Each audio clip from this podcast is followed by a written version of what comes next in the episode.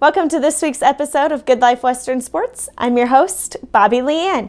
We'll keep it here on Good Life Western Sports as we bring you all the action happening around Rodeo, Nebraska, and a look inside of all the exciting things that we are up to here at the Good Life Western Sports studio. Well, several athletes from the Good Life State traveled many miles this past weekend. Watch as we catch up with Pro Rodeo announcer Jared Slagle for our Pro Rodeo updates.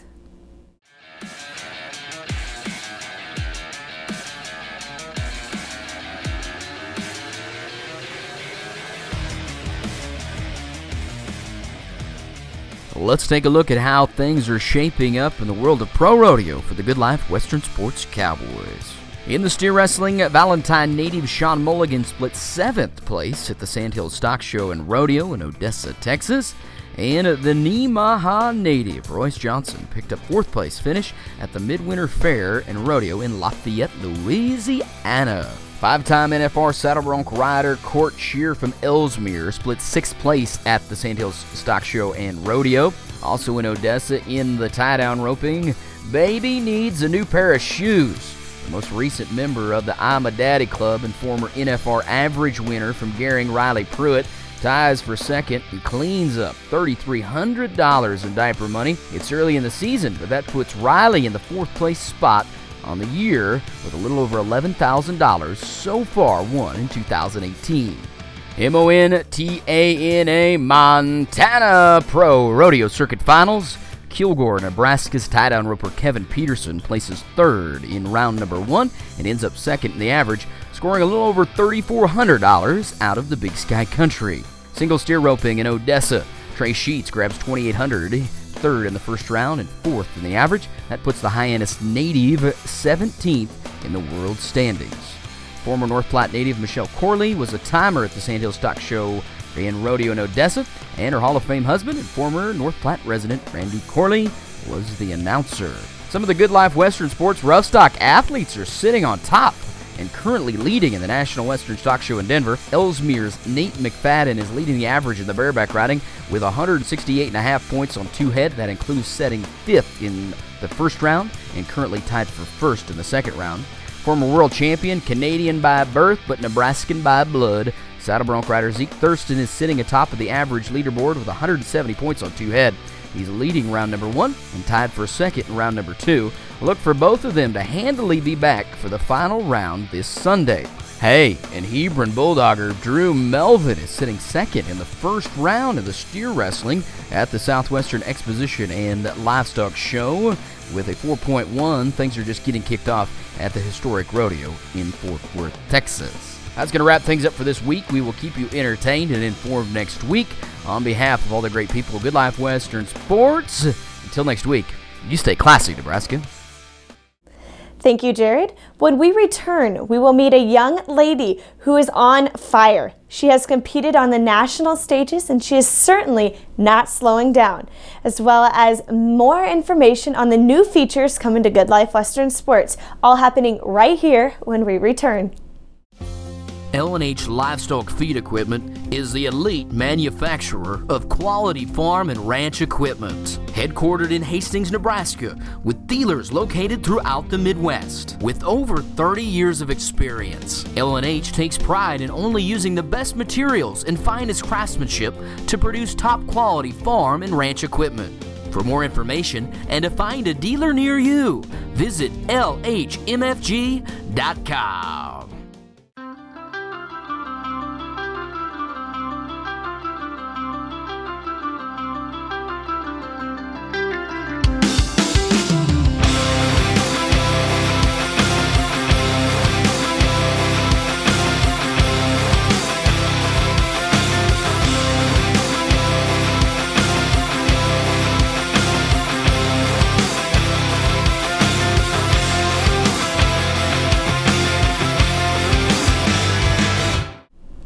Welcome back to Good Life Western Sports. I'm Bobby Leanne. Well, this cowgirl is on fire and she is not slowing down. Reese Stanley of Sidney, Nebraska has competed at the Junior High National Finals Rodeo held in Lebanon, Tennessee, as well as qualified for a run at the Bright Lights at the Junior NFR in Las Vegas this past December. Meet athlete spotlight and barrel racer Reese Stanley. I'm Reese Stanley, and I'm from Sidney, Nebraska, and I compete in barrel racing.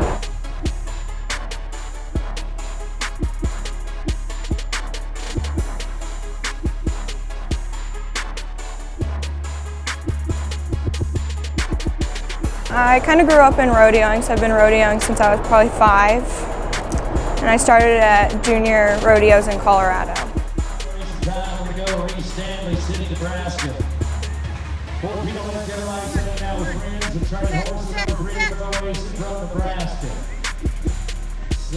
Last uh, year, I qualified for the national junior high finals in Lebanon, Tennessee. Having people that I knew there was kind of calmed my nerves. Got to relax a little more. In April, when I qualified for the junior NFR in Loveland, um, it was a little nerve-wracking. They only took the top five, and I qualified third. So it was kind of, I was kind of nervous.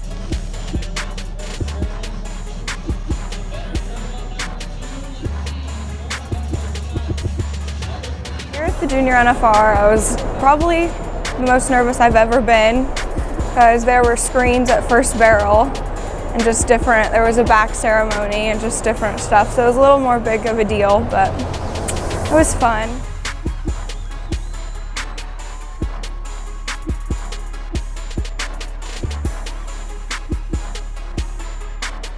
I love having my family support.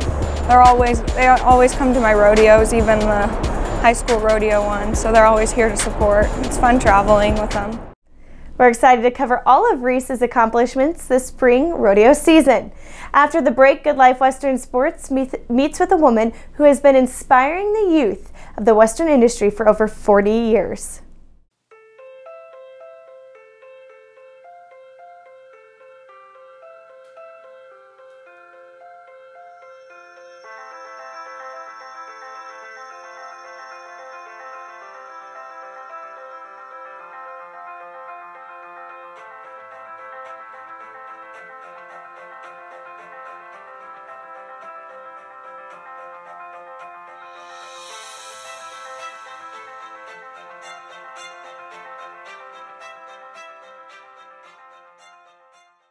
Sea Animal Chiropractic is dedicated to helping improve your horse's overall health performance. Dr. Crabtree incorporates chiropractic, low level laser therapy, myofascial, and nutritional therapy to accelerate your horse's ability to heal and get back in the ring.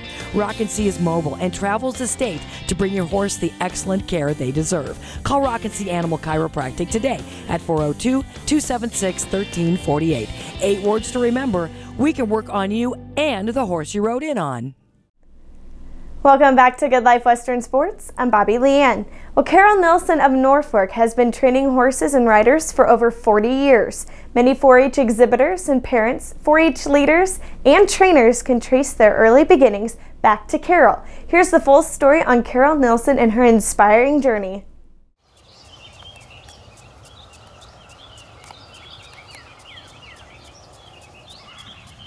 Do not have a history with horses. My family had no history with horses at all. So my mom's cousin had a horse down near San Diego, and when I was four, I saw that horse, and it was that was it. And it was there was a pony ride in town, and it was the smell of them from the pasture, the the sight of them. It, that was it. I coaxed the horse to the fence, and I got on. I was four years old. Scared my parents to death, but that was it. And you know, they kept thinking I'm going to outgrow this, but I never did. Riding in LA wasn't an experience. Um, our stables was about 100 yards from a railway railroad and about a quarter mile from the freeway. And if you'd go through there you, for $99 a year you could rent the property under the high wires and that's where the stables was. And i would ride my bike every day. Um, we rode you push the button on the signal five lanes of traffic stop you went crazy and it just saw some opportunity. You know, never thought as a career, just maybe come out. I loved it that when you flew into Omaha, you flew over cornfields and then you're in office buildings because in LA, you're never out of it. So that's what started it. That was my kind of motivation was just the safety.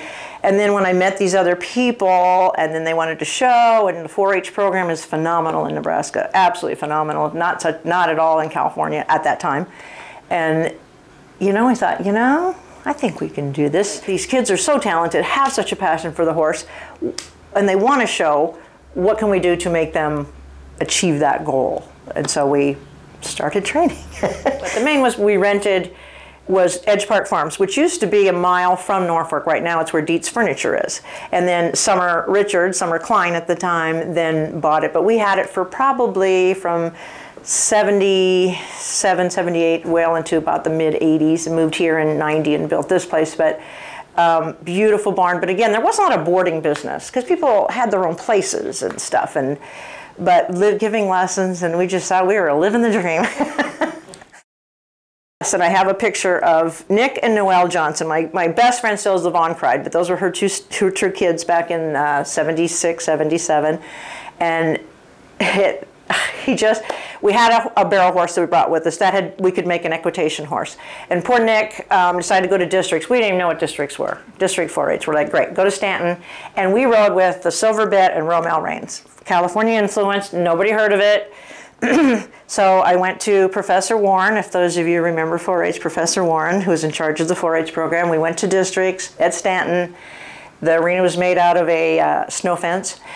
And I asked him if it, was legal or illegal to ride in the romal reins. And if any of you know Professor Warren, he had one arm and he chewed tobacco. And he spit, and he said, This is split right in country, but if that's what you got to do, that's what you got to do. And it's like, my poor kid's doomed. you know, and romal Range, you see a lot of them riding at romal, and I have a bunch of them over there. But I thought, oh, you poor kid. we really worked on him, and but he got reserve champion that day. And, you know, he's very fair about it, but boy, he let us know we weren't going to fit in that box very well. but I traveled to their place. Have bridle will travel. You know, I would go to their houses, and the next year the dad would go, "Does she still need lessons?" yes, yes. And they were so helpful to me as because they would challenge me. They would they'd want to learn English. Okay, I better go learn some about English. And then Cheryl had the first reining horse we ever saw.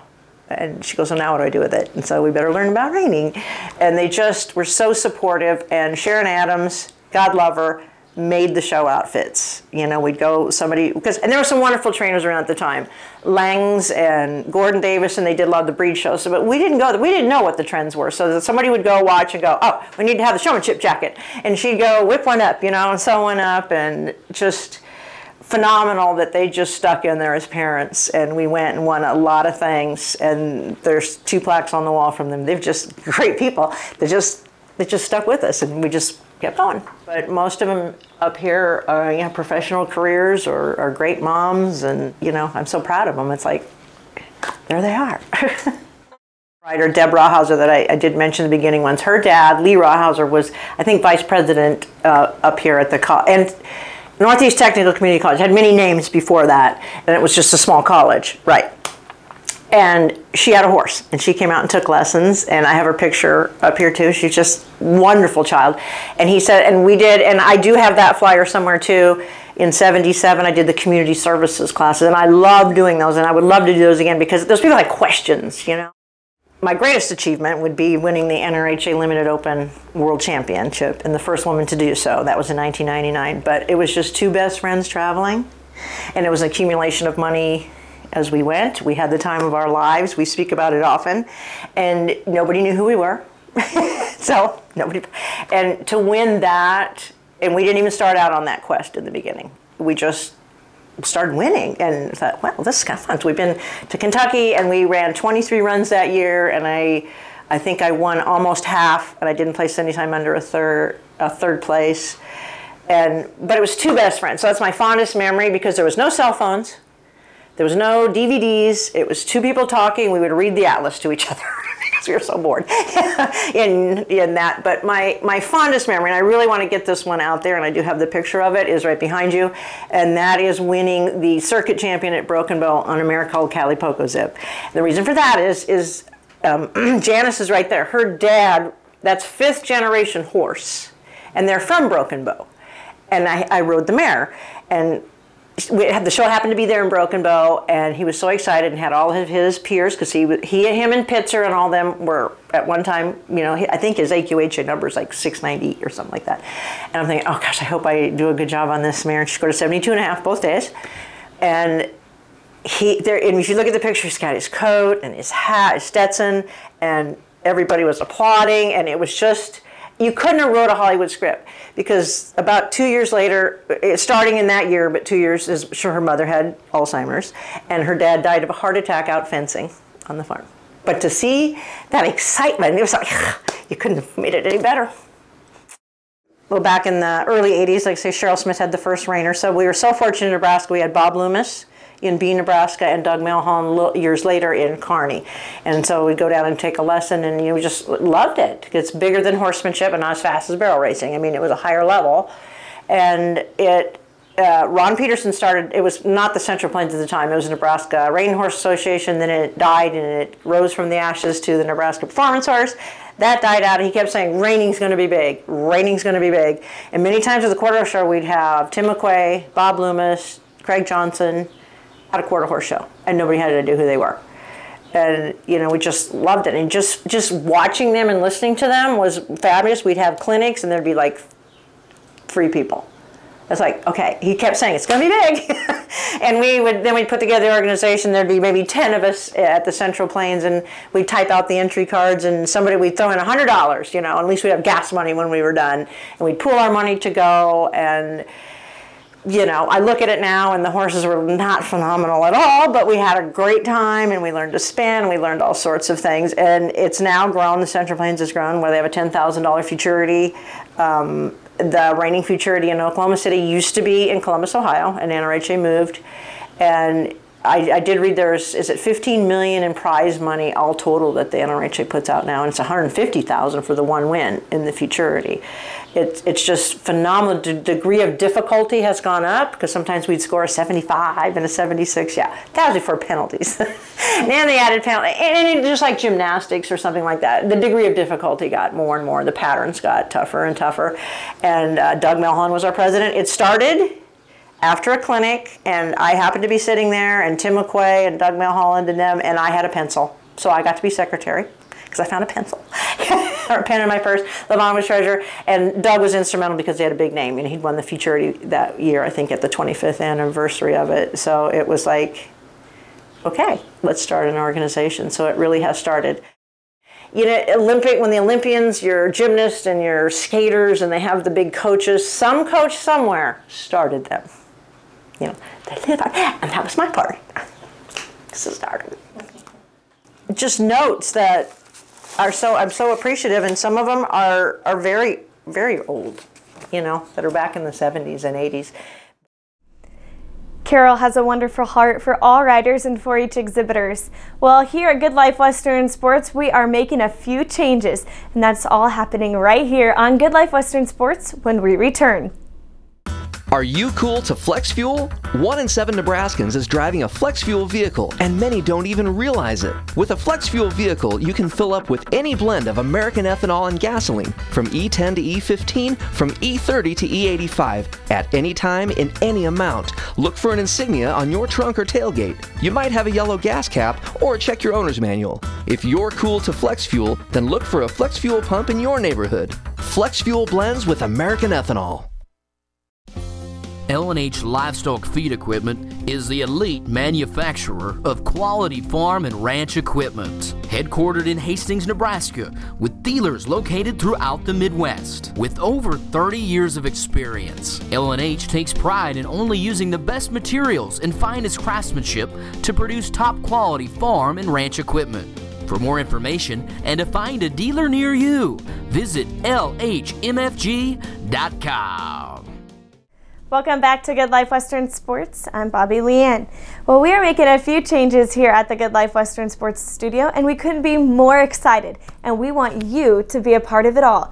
And more importantly, we want you to feel a part of the Rodeo Nebraska community. First few things. If you are hosting an event or if you are attending an event and want the rest of the Rodeo Nebraska community to know, please send us a message or comment on our post as linked on the site so that you can put your event information and let everybody know all about it.